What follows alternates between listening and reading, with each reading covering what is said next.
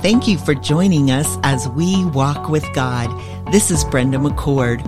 Walt and I are thankful for this opportunity to participate with the Awakening in America, an outreach of the Himmelreich Memorial Christian Library. Welcome. Walt and I are so very thankful for you, our listening friends.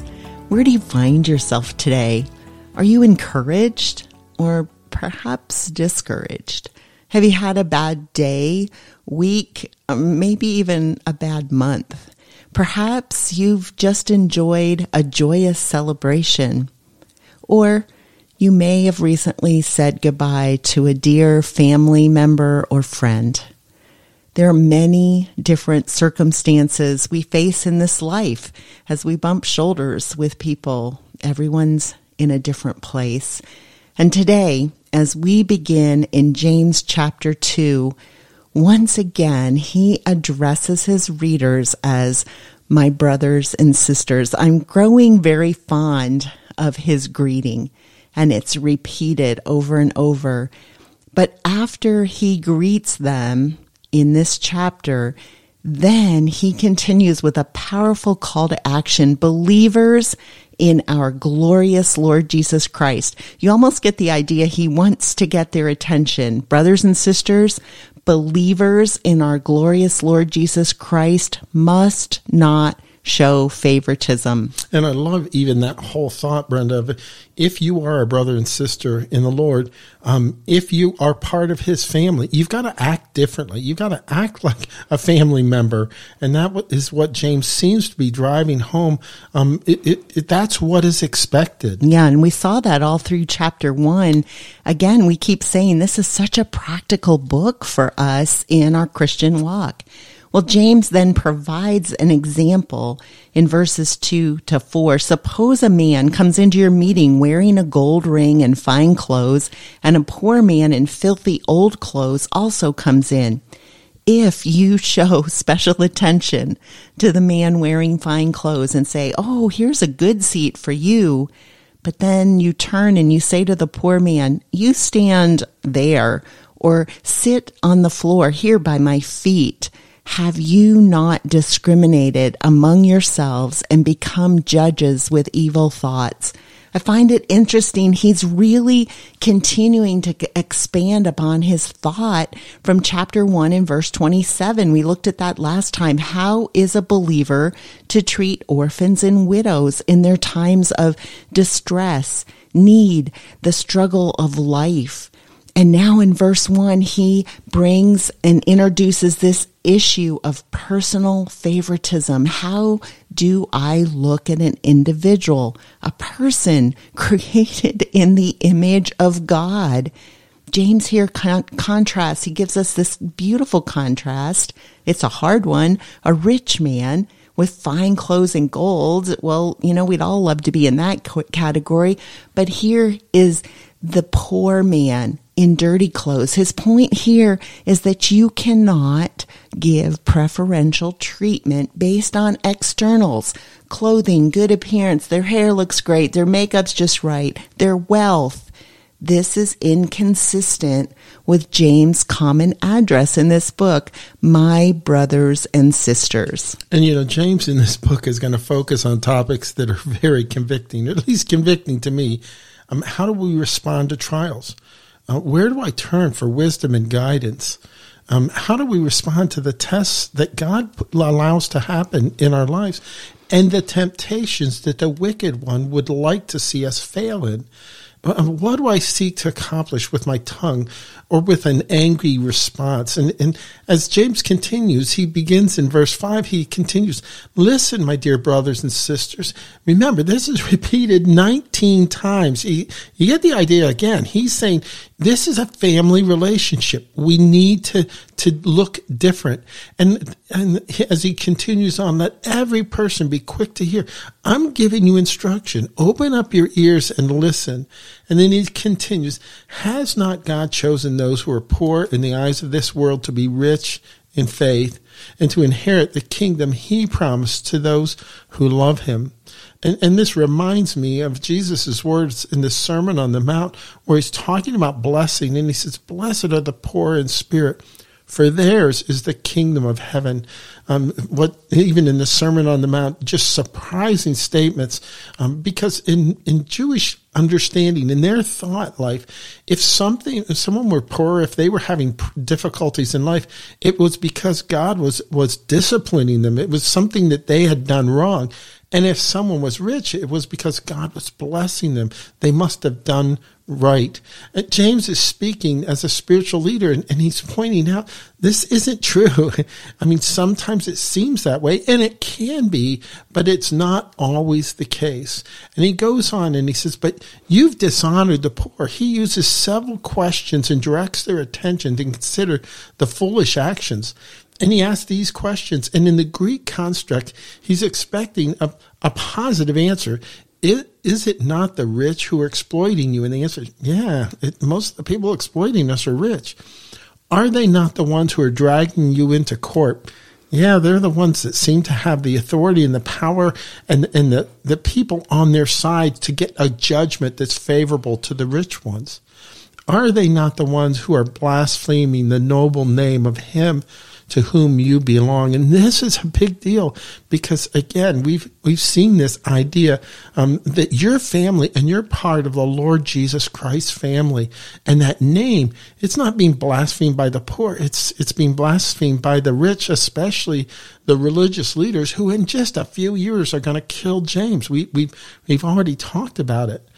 You know, it is natural for us to show preference to those who you think could possibly help you, uh, to the rich, to the powerful, uh, to the famous. But James here is calling for brothers and sisters in Christ to not have a natural attitude and a natural perspective, but to have a supernatural perspective that can only come from listening to the Word of God and then applying it to your lives. Yeah, and even as you say, applying it to our lives. Well, I just think I, I just shared with you just a few moments ago before we began to record this particular podcast how God's been just laying this on my heart as we're even going through these verses in preparation for this week's lesson. That whole idea that every person that we look at, you know, and that we see and that we pass by uh, in the store, on the street, that they are created in God's image. And I love now as James continues, he says, if you really keep the royal law found in scripture, love your neighbor as yourself you are doing right. And it, we, it takes us back, first of all, to the law in Leviticus 19:18. You shall not take revenge or bear a grudge against the sons of your own people, but you shall love your neighbor as yourself. I am the Lord. And then Jesus, and during his earthly ministry, also shared in his teaching. It's repeated actually in Matthew, Mark, and Luke uh, in different settings, he answered, You shall love the Lord your God with all your heart and with all your soul and with all your strength and with all your mind and love your neighbor as yourself. You're doing right. Love God, love your neighbor. And of course, who's my neighbor, right? Is always then that question. But continuing with James, what he says, but if you show favoritism, Wow, you sin and are convicted by the law as lawbreakers. For whoever keeps the whole law and yet stumbles at just one point is guilty of breaking all of it. For he who said, You shall not commit adultery also said, You shall not murder. If you do not commit adultery, but do commit murder, what? You have become a lawbreaker. These verses identify favoritism as sin. Sin. When you have shown favoritism, you are a lawbreaker. You are a sinner. We often think we're doing a good job living right and following the rules. Um, maybe you're a rule follower. I don't I'm not sure. I think I fall in, fall in that category. Don't walk in the grass. Stay on the sidewalk. Stay within the speed limit. Do not litter. The list can get pretty long, right?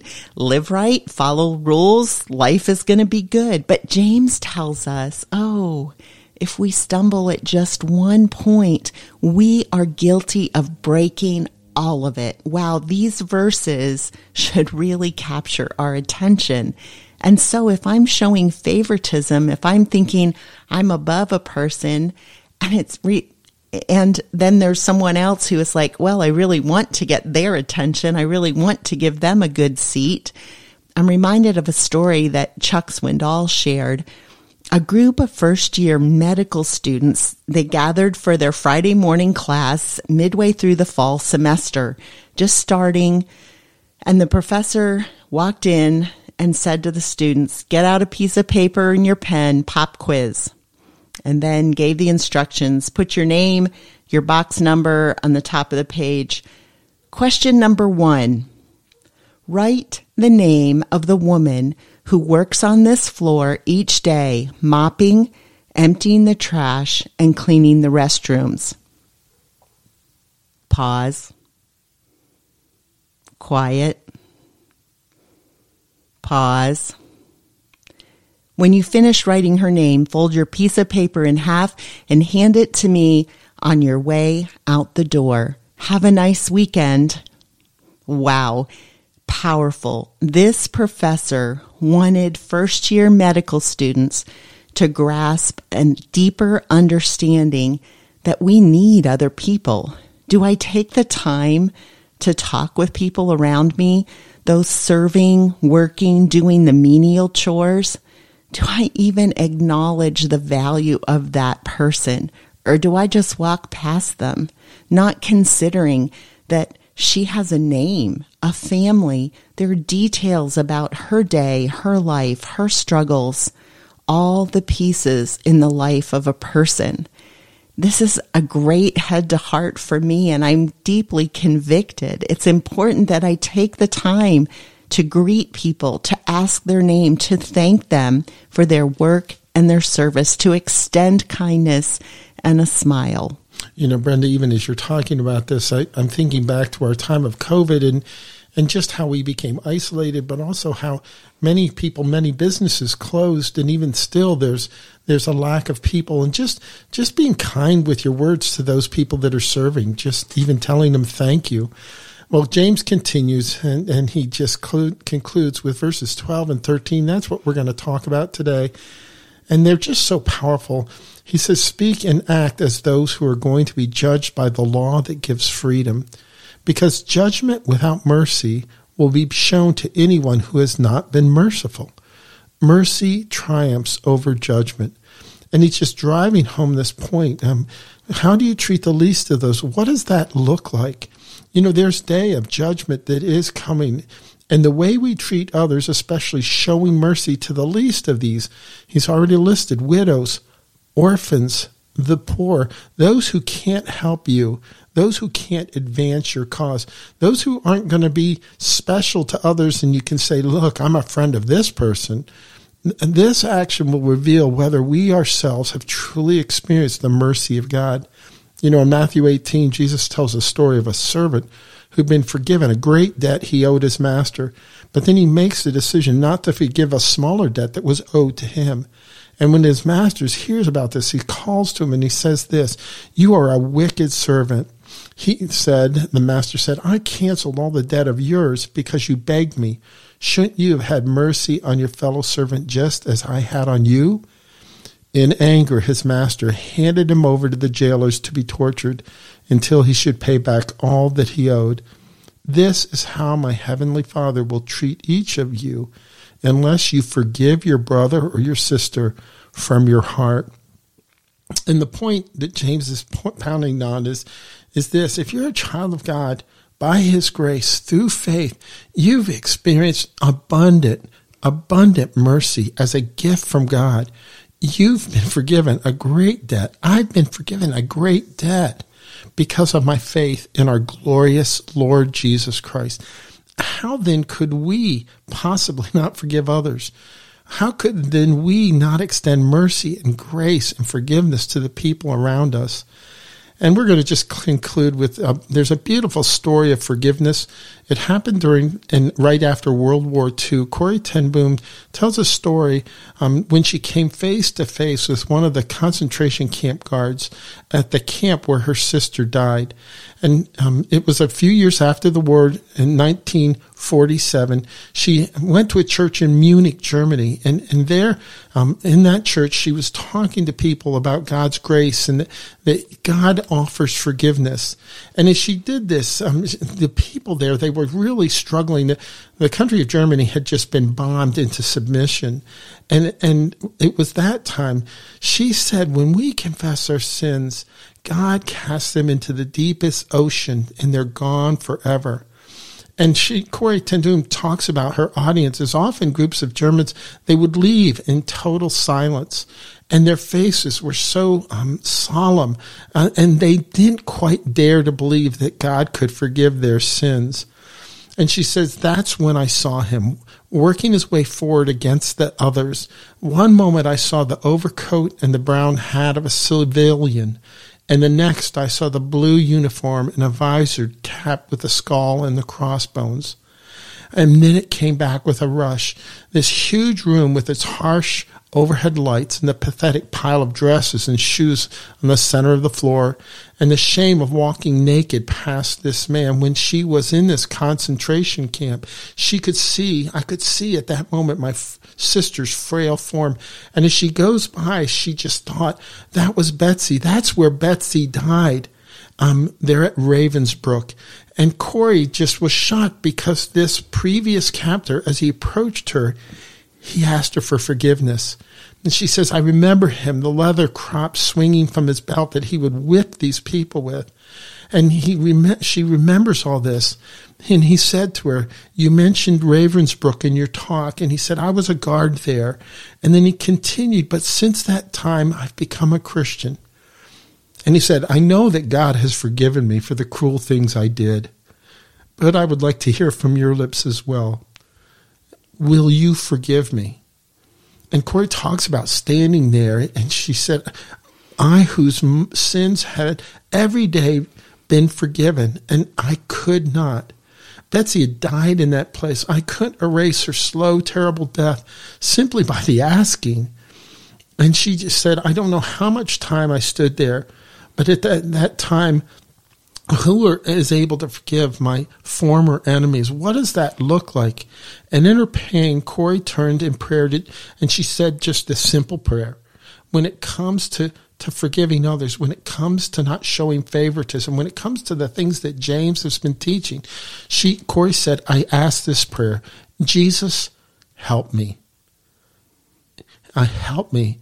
I can not lift my hand on my own but I can with your help. And as she recalled at this point, she she lifted her hand and Jesus helped her to do that. And then a joy began to flood her because she was doing what God had called and she was able to say, I forgive you, brother. I forgive you with all my heart. And and that story that you can read for yourself, I, am even there's tears running down my cheeks because it just reminds me um, I can live differently. Um, the way I, I, deal with those around me who aren't rich and who aren't famous, the way that I, I approach life, James is challenging us. We can live differently with the help of our glorious Lord and Savior, Jesus Christ. Thanks, Walt.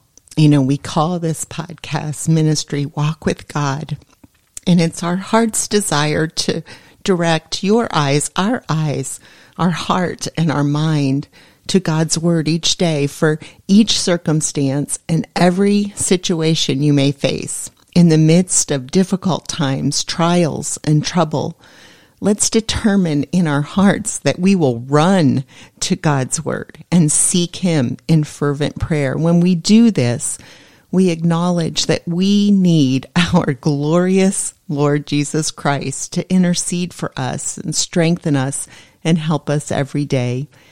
Dear Heavenly Father, it is our sincere desire that you would help us live um, and not show favoritism.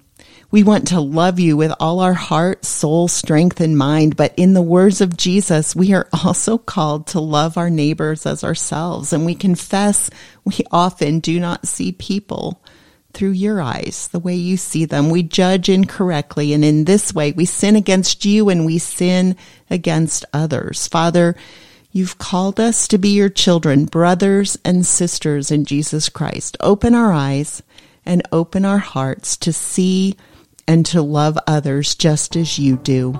In your name we pray. Amen. And friends, it is our prayer that each of us will continue to walk with God. Thank you for joining us as we walk with God. This is Brenda McCord. Walt and I are thankful for this opportunity to participate with the Awakening in America, an outreach of the Himmelreich Memorial Christian Library.